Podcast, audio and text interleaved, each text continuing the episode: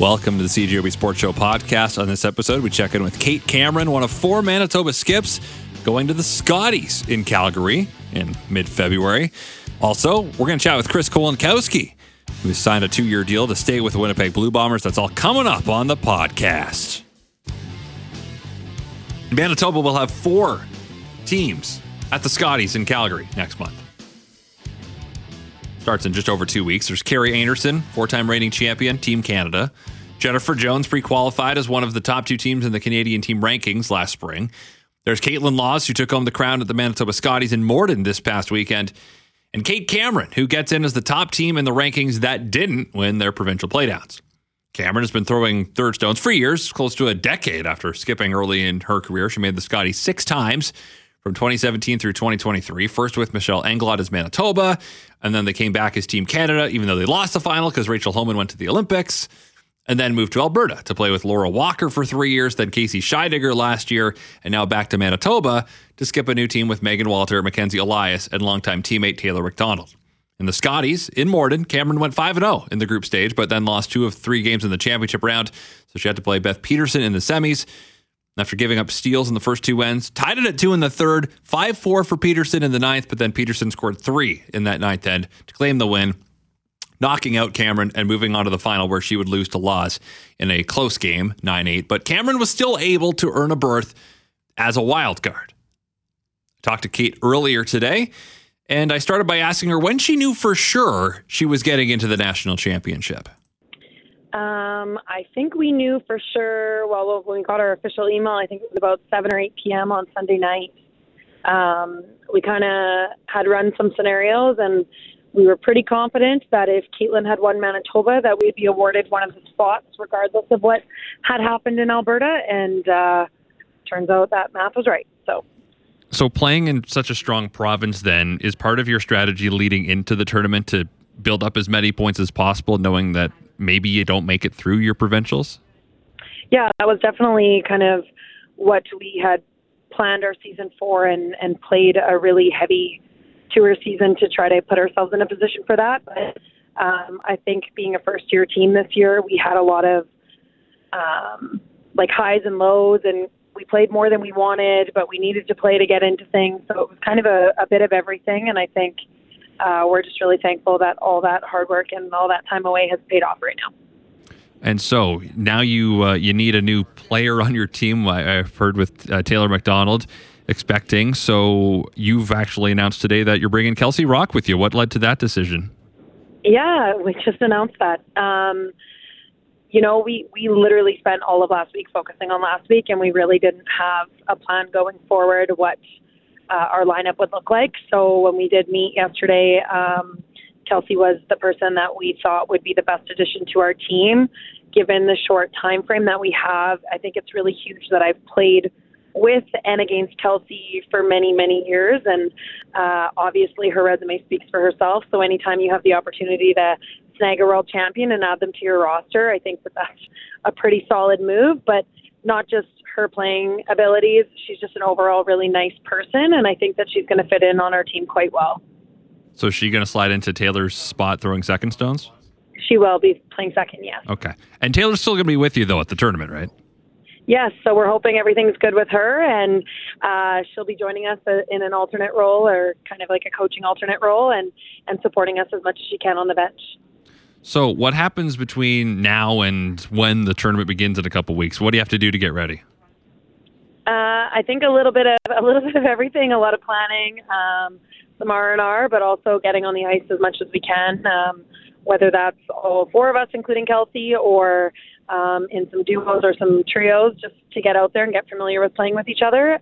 Obviously, um, a little bit different for Meg and Ken's. They've never played with Kelsey, and I'm honestly not too sure that they've even played that much against her, given uh, they're just kind of newer in the women's scene. So, um, familiarizing them with Kelsey, and then yeah, getting Kelsey as comfortable as she can be on our team to to be just a, an even player on our team. So being together, this is still your first year together as a team. To make it to the Scotties, just to be there b- beyond what you do at the event, how much of an accomplishment is that?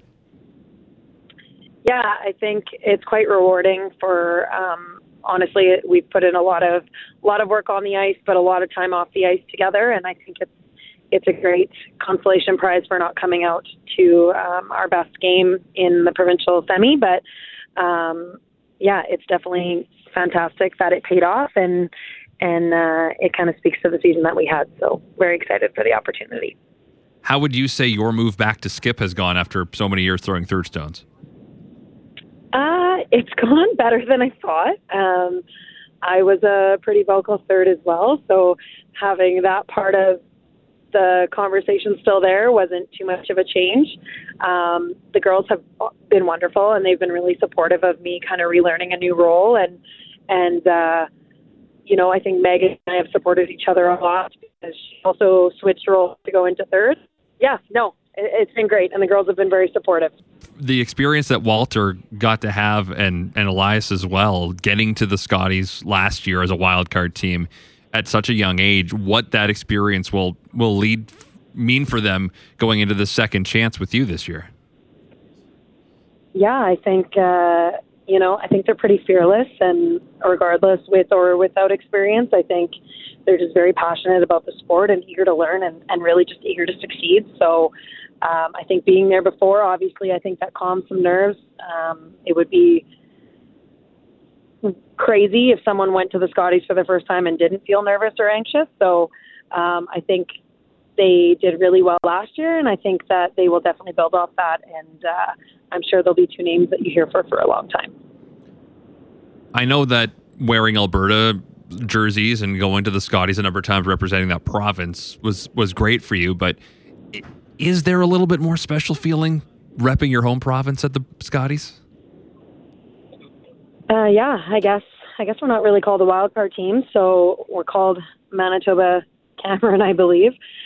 Um, yeah, obviously the ultimate goal was to win the province, and I think that that would have been very special to come back from Alberta after all these years and be able to win our province. But um, nonetheless, it means a lot to go as a Manitoba-based team, and and uh, I'm really excited to do that in a new role. And I've been to quite a few of these now, and so I'm looking forward to a change of going as one as a skip, and I'm I think it'll be great with uh, the Manitoba sport. I guess we don't really know what the uniforms will look like yet, but I I noticed that too in yesterday's news release from Curling Canada that it's not wild card one, two, three, four. It's Manitoba Lawes, there's Manitoba Cameron, Manitoba Jones, four Manitoba teams. Eh, do you think that might get a little confusing? Uh, could. Um, I don't believe our uniforms are yellow or brown. So I think there'll be some clear um, ways to determine who's who's what team. But uh, yeah, I've, looking at the draw, even having a yeah, Manitoba C and a Manitoba L can be a little bit confusing. So yeah, it's it's nice to be associated with the name Manitoba and not just wildcard. So um, yeah, looking forward to it. What does it say about this province that there's four teams out of 18 from here competing? Yeah, I think I think everyone in Canada knows that Manitoba is uh, is a hot spot for female curling, and and uh, even some of the teams here in this province that maybe haven't broken through to that national stage are are really strong competitors in our provincial championship and have been kicking around Manitoba for quite a while. Um, I think, yeah, it just it honestly just speaks to the to the game here in Manitoba and how competitive it it has been. And these are players I've been competing against for honestly, some of them since like mid juniors. So um, it's definitely nice to know that we can compete against the best in the country just being from Manitoba. But kind of like you said, you kind of have to plan your season that winning a provincial championship here isn't isn't so simple. And I guess you would have been rooting for Kaitlyn in the final, right? Normally, I guess you, you we didn't win. Whatever happens, happens. But you needed Kaitlyn to to win that for you to go to the Scotties. We thought we did for sure. I guess it turns out uh, either her or Sturmay. If either of them had won, we would have okay. got to go. But uh, yeah, we kind of knew going into the week, soft play, that if we got into the final and we were playing Kaitlyn in the final, that I think we had a very, very secure lock on a wild card spot. But um, bowing out in the semi, we really didn't know how the rest would kind of shake up. So uh, Jerry was updating the points pretty frequently on Sunday, and once we saw that we had actually passed Brown by making the semifinal, I think we knew at that point we just needed one of those two teams. Okay, and Sturmay did end up winning uh, a pretty dramatic Alberta final, so we could have had five then if uh, Beth would have uh, beaten Kaitlyn on Sunday. Uh, one last question before I let you go: Do you yep. miss sweeping? Do I miss sweeping? Um, I miss sweeping on some of the the big team shots. You really get a big high from a really good sweep that just gets a draw there or just makes a really big shot. So I think now throwing that final one, I feel like I'm I'm out of the equation on a lot of the big team shots. I just throw the rock and and then the rest of the girls do their thing. So uh, there's definitely some highs to that, but um, the fatigue that comes along with a long week like the provincials or the Scotties, I'm sure I can confirm I don't miss sweeping. Right, and you you like that pressure of holding the rock in your hand for the last stone of the end, then? Yeah, so far it's been very enjoyable. So I have. All right. Well, best of luck, Kate, as you uh, get set for the Scotties, and best of luck in Calgary in February. Thanks so much. Uh, is Kate Cameron, skip of one of four teams representing Manitoba at the Scotties. They're not called wildcard teams anymore. It'll be Manitoba C. So if you look on the draw, it's MB C, and there's MB L, and there's MB J for Lawes and Jones. Also Canada, which is Kerri Einarson. Cameron opens the tournament against New Brunswick Saturday, February 17th at 2 p.m. from Calgary. So that's the women's side of things. The men's side we'll figure out in the next couple weeks. The Viterra Championship begins next week on the 6th. Who will be participating? The top seeds, the draw, it's all out today. Winnipeg Blue Bombers have added this week another player to this list of re signed pending free agents. That list is now at 11 after Chris Kolankowski signed a two year extension. That was announced yesterday, and tonight he joins us on the show. Chris, how does it feel to be locked up for another couple years in Winnipeg? Oh, it feels good. You know, it's uh, that's kind of the goal the whole time. As soon as the season ended, I knew what I wanted to do. So finding a way to make it work definitely feels good. Big relief. So when you say you wanted it at the end of the season, how does the process work then from your perspective of making it happen? Uh, just in exit meetings with my uh, offensive line coach, uh, Marty Costello, and then with uh, Osh, just kind of communicating with them. You know, I enjoy being here. It's where I want to be for the foreseeable future. So just kind of letting them know that that's where my head's at. And then when I talk to my agent, first call, it's just like, hey, let's find a way to get back there. We have to be patient because obviously there are a lot of moving pieces this year with the GM contract being up and all that. So it's just kind of patience for a while. And then uh, as soon as the talk started, just let them know this is what we're hoping for um, we want to be back. Let's see if we can make it work. So just kind of being patient and waiting for a call. Never a worry that it wouldn't happen. Uh, I think a little bit there, just because it took a while. To, like it, it just it took a bit to get started, but it's just because obviously big pieces to get put in place first. But once the talk started, it was pretty good from the beginning. Yeah, you're number 11 on the list. Has there been communication with other players about coming back and uh, what have you heard from teammates since it was announced yesterday? Uh, just a lot of guys happy for me. You know, a lot of guys reaching out, just saying they're glad I'm back, or uh, just happy I was able to be where I want to be. Because obviously, I talked to parent uh, teammates about wanting to be back, and that's what I hope for me and my family. So they're just happy that I was able to make it work for everybody. So this past year for you, uh, starting every single game in the playoffs as well, how much pride do you take in availability and being able to go every single game for the team? Yeah, I think for any offensive lineman, that's one of the biggest things we strive for. Um, just being durable, being consistent. Like with the O line, everything's about consistency. You can have 100 good snaps. If one of them's bad, that's the one everyone remembers. It's the same thing with missing games. You know, if you miss a game and something goes wrong in a game, uh, you know, your name's kind of on that. So I just really want to be in there, be able to contribute every game, and keep the guys behind us safe, like the running back, Zach at quarterback, uh, and just do everything you can to help the team win. And if you're on the sideline, it hurts. Like uh, in 22, there I took a bit of an injury towards the end of the year, and it really sucks to watch when you're out there the week before. So it was good to be able to contribute every week this year. And it wasn't just you; that whole offensive line was pretty much healthy the whole year. Yeah, it was great. Uh, a lot of continuity there, and I think it showed. The results showed with the way we were blocking for Brady behind us, just having the same guys in every game. Pretty much, it really helped with us get on the same page with everything. You know, a lot of stuff that we just figured out on our own, unspoken even. Just we see something happen, and I know what Patty's going to do beside me. I knew what Jeff was going to do beside me. I knew what Stan was thinking. Just once I see the defense do something, so that's something that happens when guys are available every week and we get to review the tape every week, talk about situations. So it just really helps with gelling together. And uh, you're back. Stanley Bryant's back. Uh, Pat Neufeld is back. Jeff Gray and Jermarcus Hardrick are still unsigned. And so, do you keep up with the guys that aren't signed yet? Is there concern that they're not going to be back, or is this a no comment situation?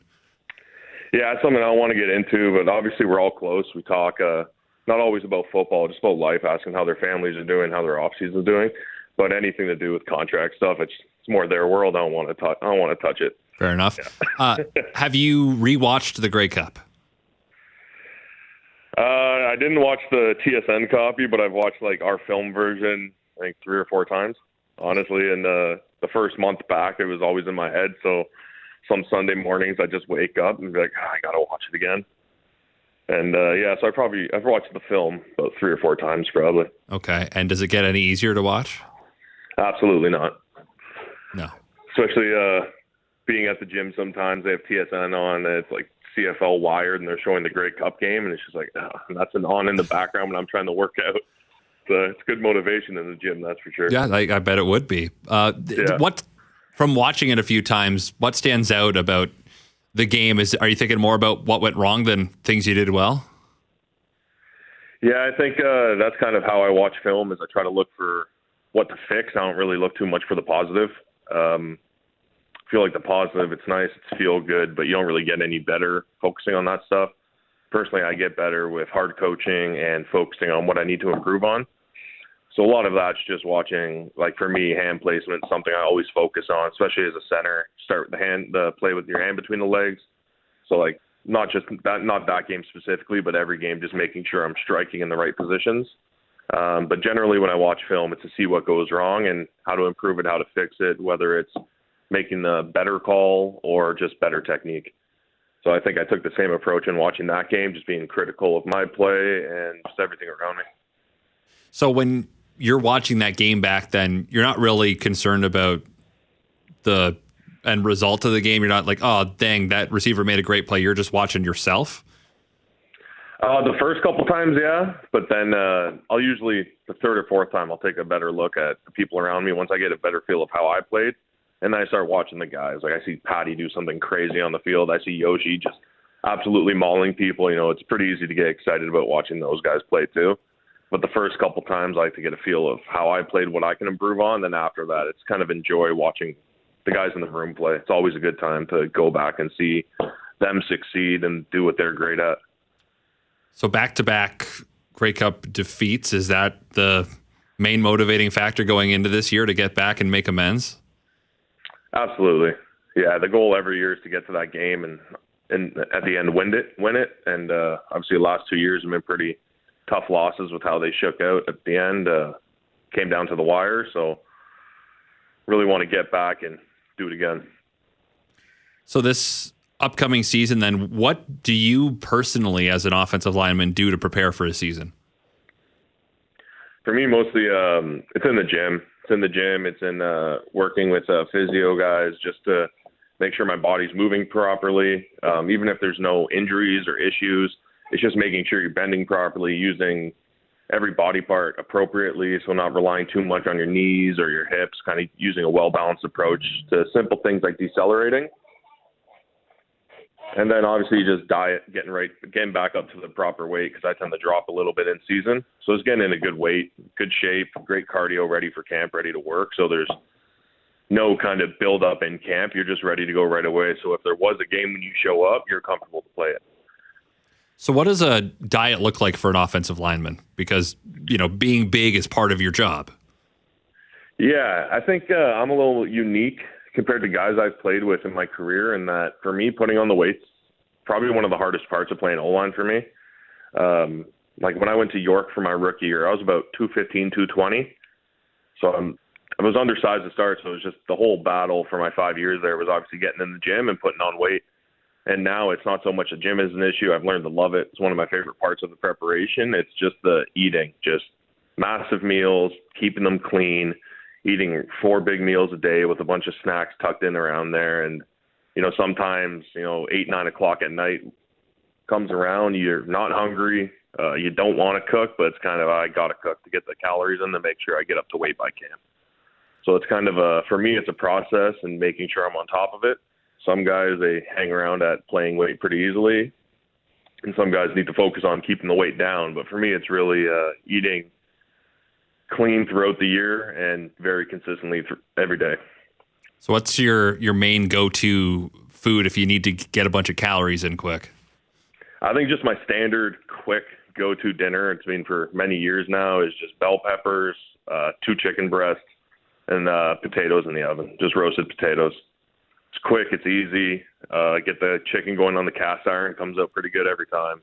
And that's just kind of my go-to easy meal where I know the prep's pretty quick. I have a good system to get it going, and the cleanup's not too bad. Nice. Uh, before I let you go, your birthday's in uh, just over a week. It's on February 7th. Anything special planned to turn 32? Uh, I think this one's going to be a quiet one. Uh, you know, I just had a daughter January 7th, actually. Uh, me and my wife had our first kid. Thank you. So I think it's going to be quiet, hanging out at home with uh, my wife and daughter. Maybe have my parents over. But yeah, keeping it quiet this year. Just with a four week old around, it'll be pretty tough to get up to anything. Well, how quiet is it though with a, a one month old kid? As quiet as she allows it to be. Okay. yeah. Well, Chris, appreciate your time. Congrats again on the on the birth of your daughter. Congrats again as well on the new contract. We'll uh, talk to you as we get to the spring. Thank you very much. Have a good one. That's Chris Kolankowski, offensive lineman for the Winnipeg Blue Bombers, signed a two-year contract extension with the team yesterday. He is the 11th player to re-sign. There's 23 that have it. They they all won't, right? There's going to be some that go somewhere else. We don't know who yet. That's part of the fun of the next few weeks.